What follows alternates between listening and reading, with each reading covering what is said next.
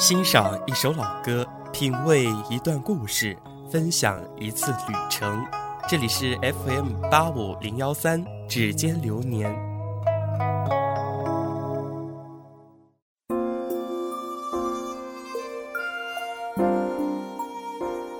Hello，大家好，我是小熊，好歌天天有，经典在身边。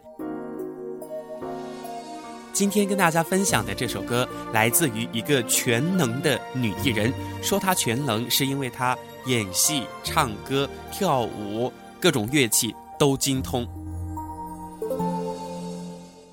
她在零四年的 MTV 超级盛典上获得了最具风格外形女艺人奖和港台地区最具风格女歌手奖。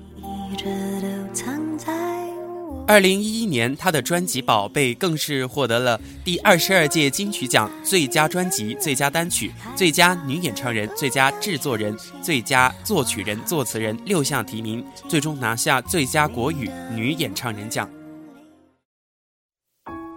她就是著名的港台歌手莫文蔚，一首《如果没有你》送给大家。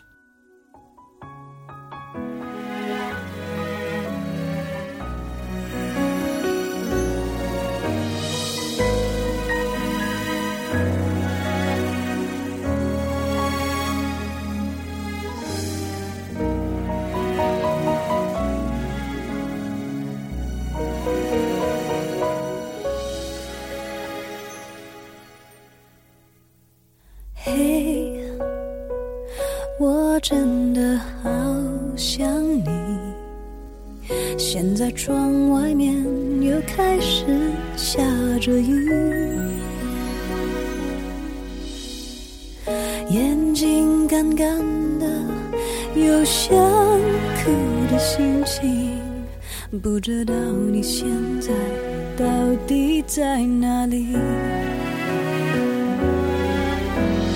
嘿，我真的好想你，太多的情绪没适当的表情，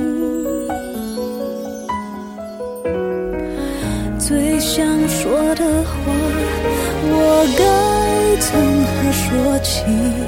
你是否也像我一样在想你？如果没有你。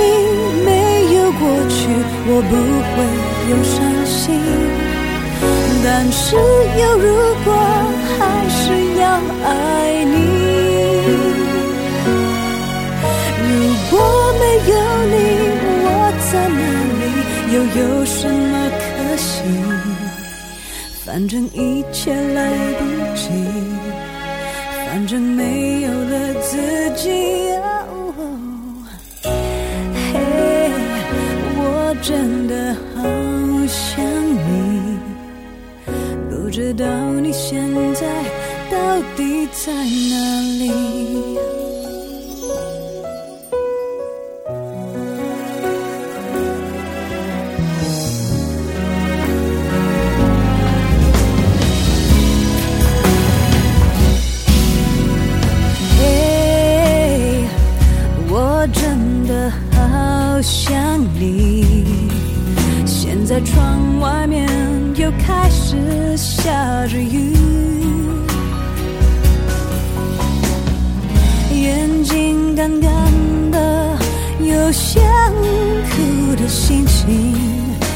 不知道你现在到底在哪里？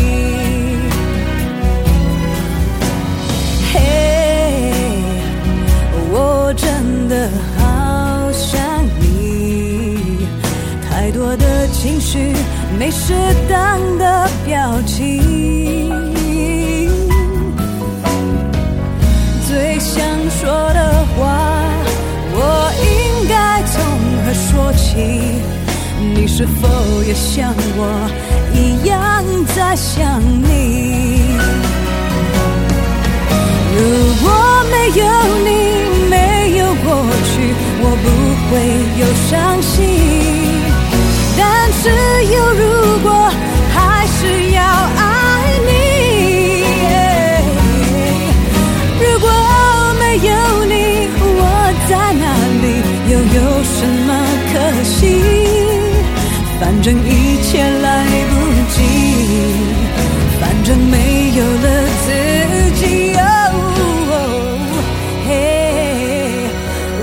真的好想你，不知道你现在到底在哪里。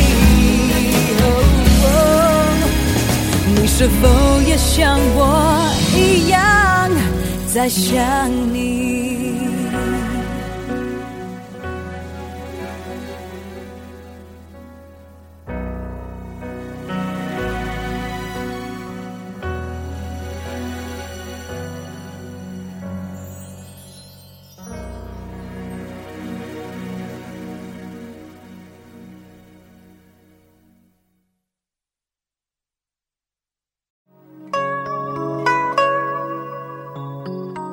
欣赏一首老歌，品味一段故事，分享一次旅程。这里是 FM 八五零幺三，指尖流年。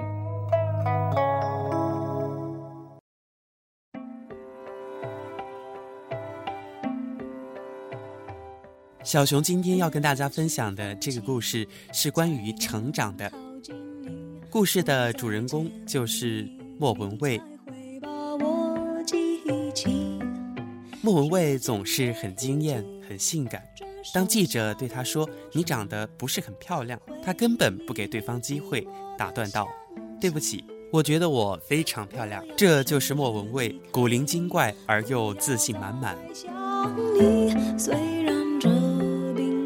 莫文蔚从小就很有表演欲，三岁的时候跟人家去看表演，一听到音乐，她就冲上台跟着歌手唱啊跳啊。最后，观众给歌手鼓掌，他还以为是在为他鼓掌，煞有介事的牵着裙角跟大家道谢。后来上了基督教的学校，每天早上都会有一位同学到教室前面念一段圣经，莫文蔚就把念圣经当做表演，努力做到念得流畅。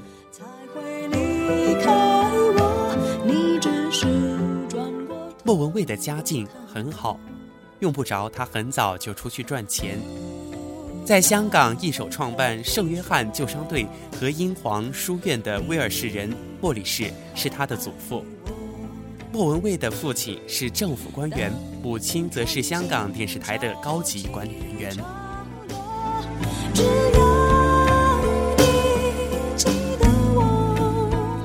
抛开家庭背景，莫文蔚的个人履历也非常上得了台面。香港十大杰出学生，在意大利读高中。后来又到英国伦敦大学主修意大利语，除了国语、粤语，他还精通英法意三国语言，民族舞、爵士舞、钢琴、古筝以及双簧管等等都达到专业水平，可以说是一个不折不扣、名副其实的才女。其实不必说什么才能离开。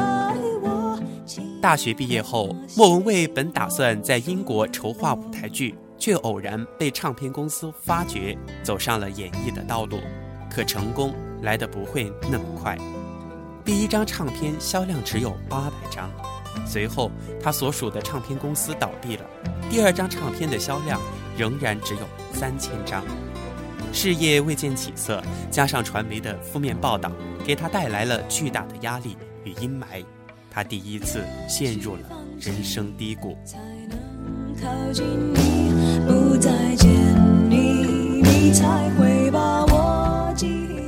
一波三折似乎是娱乐圈的必经阶段。随后，《大话西游》的制片人找他演女主角，幸运的他不折不扣的成了新女郎。在表演中，她笑声肆无忌惮，造型千奇百怪，个性极度张扬。他足够自信，自信到完全不介意被丑化、缺点被暴露，自信到出专辑时每一首歌都一气呵成，而不是像大多的偶像歌手一句一句录歌，每一句都强迫录音师花两个小时进行音色美化。他相信，歌声中重要的是情绪，而不是音准。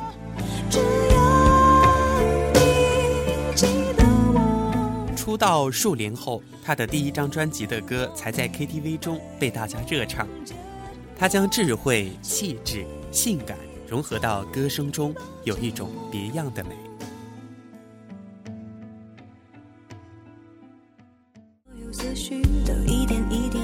他的声音绝不是一般意义上的那种好，吸引人的地方是他把唱歌当成了演戏。不管老歌还是新歌，用他那有点沙哑、有点慵懒、有点漫不经心的声音唱出来，别有一番意味儿。莫文蔚的《阴天》是一首很红的歌。开始总是分分钟都妙不可言，谁都以为热情它永不会。冷静的令人发指的歌词，只有通过他那大大咧咧的声线扩张出来，才有十足的可信度。我答应了谁说过的不知检点。智慧在任何行业都不是摆设，他的聪明资质和良好教育背景对他的娱乐事业有很大的帮助。好莱坞著名经纪公司 CAA 与他签约，除了认为他在舞台剧、电影及音乐方面都有成绩外，更看重他懂法语、英语及意大利语，想要为他打开国际市场。在不开灯的房间，当所有思绪都一天一天沉淀。莫文蔚说过这样一句话：对艺人，人们通常有三种态度，喜欢、不喜欢，和你做什么都无所谓。我绝对不要无所谓，那样我会很难过的。我就是态度鲜明，不怕别人不喜欢。这就是莫文蔚式的态度。二零一一年十月一号，对莫文蔚来说是一个特殊的日子，因为她在意大利举行了婚礼。最后，让我们共同祝愿这个女孩能够在娱乐圈走得更高更远。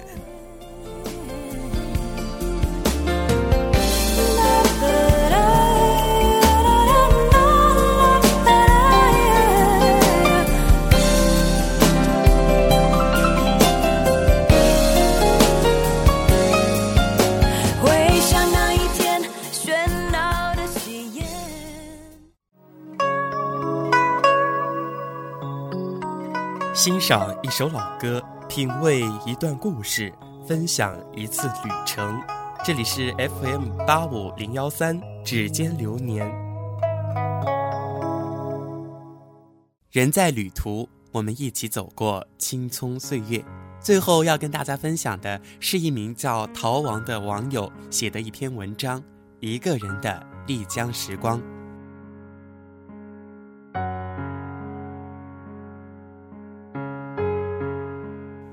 我在想，我生命中它会成为最重要的一部分。关于旅行，关于去看那未知的世界，关于那一次又一次的震撼与洗礼，我想是命运把我们交织在了一起。从我开始上路的那天起，从火车轰轰作响的那天起，从那一幅幅美丽的风景线起，从每次回程后的欢欣与满足起。我便不再想脱离这样一种生活方式，尽管离我最梦想的那一步还很遥远，但我愿意这样慢慢品尝人生路上的风景。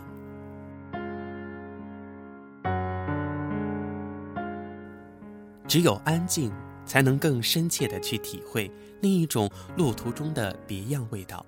于是我总是选择一个人待着，除了睡觉的时候。我们各自欣赏着各自的风景。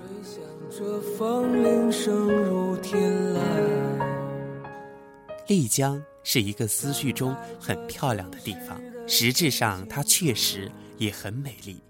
天空蔚蓝，云朵漂浮，整个世界只能用干净高远来形容。丽江的束河古镇也有别于其他的古镇，这里的特色是一种生命的停留。和享受，随处都可以看到人类最好的朋友——狗狗。一直以来，我也很宠爱这些很有灵性的朋友，把它们也当做一道美丽的风景。还有马匹，这是给游客骑着逛古镇的。马铃声叮叮当当，特别好听。午后的特色酒吧飘扬着各自的歌声，这些酒吧歌手像是一个故事。听他们唱歌，就像在听他们讲述一段光阴的故事。每当这个时候，便会驻足，静静的聆听。有时候会闭上眼睛，深深呼吸，心无旁骛地品尝一种旅行中美妙的滋味。脚步总是走走停停，用心感受着古镇的神韵。到了晚上，古镇中一个叫四方听音的地方会燃起篝火，有身着民族特色的阿哥阿妹带领着我们开始那精彩的篝火晚会。不论谁都会情不自禁地融入他们，牵着身旁陌生却又温暖的手，学着那些轻盈的舞步，笑得合不拢嘴。以前只是在电视上见到过这样的场景，没想到它会真正的出现在我的人生中。第一次，我切身的感受到了其中的乐趣，从没有觉得这样的歌曲。在那一刻那么动人，整个过程中我一直参与着，那是一种忘我的快乐。结束的时候，总是意犹未尽，直到熄灭了盆火，才依依不舍地离开。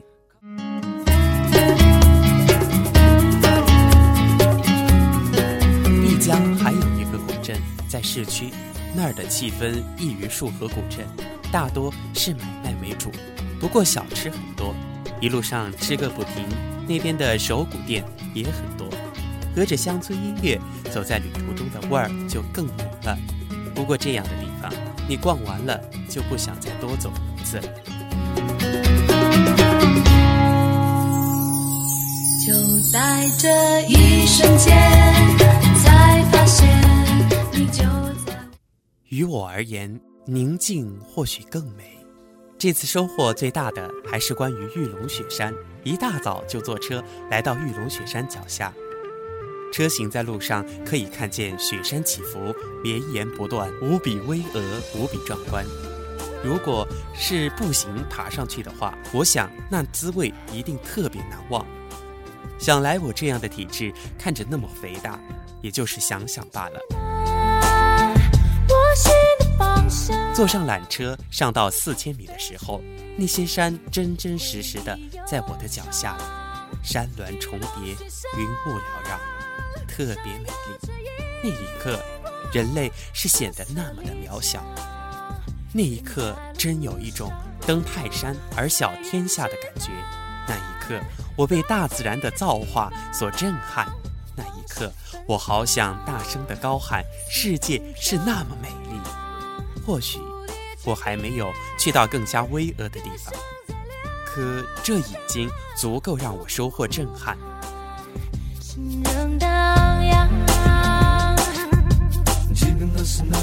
山上的积雪已然不多，可能是云南许多年没有下过雪了，留下的是多年前的冰川。一路上有个大叔和我在聊天儿。也多亏有他呢，才让我留下几张美丽的照片，与这美景相伴永远。登上峰顶的时候，由于海拔的原因，我已经喘个不停了，于是干脆一屁股坐在地上。明媚的阳光如瀑布倾泻而下，天空在那一刻如此高远，如此蔚蓝，我贪婪地享受着。这安静美好的一切。一个老外看着我坐在地上，那么慵懒，那么自然，笑盈盈的拿起他手中的相机，对我拍了一张照片于是我也情不自禁的想要和他合影。我中英文以及手势大集合，让他明白了我的想法。末了，还对他说了声 “Thank you”。说到用时方恨少啊，我也特别为他拍了一张照片他拉着我们的国旗敬礼，咔嚓，这张照片是我最喜欢的一张。那一刻，我觉得世界突然变得特别特别的和谐。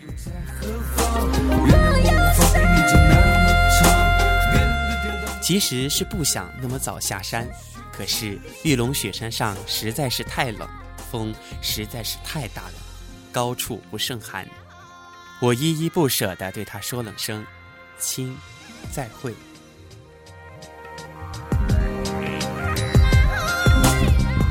某些时候，文字描述不了内心最真切的感受，那么，就让那些情愫永远的留在心底最深处吧。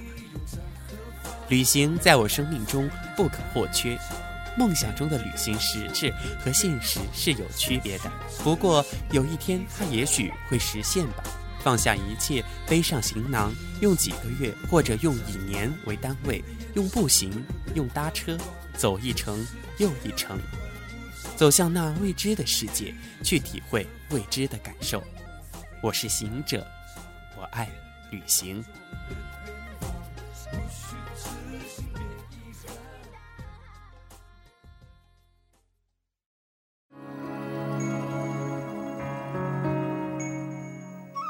青春好时光，同行在路上。我是静雄，指尖流年陪你一起度过。感谢你的守候，我亲爱的听众朋友，下期节目不见不散。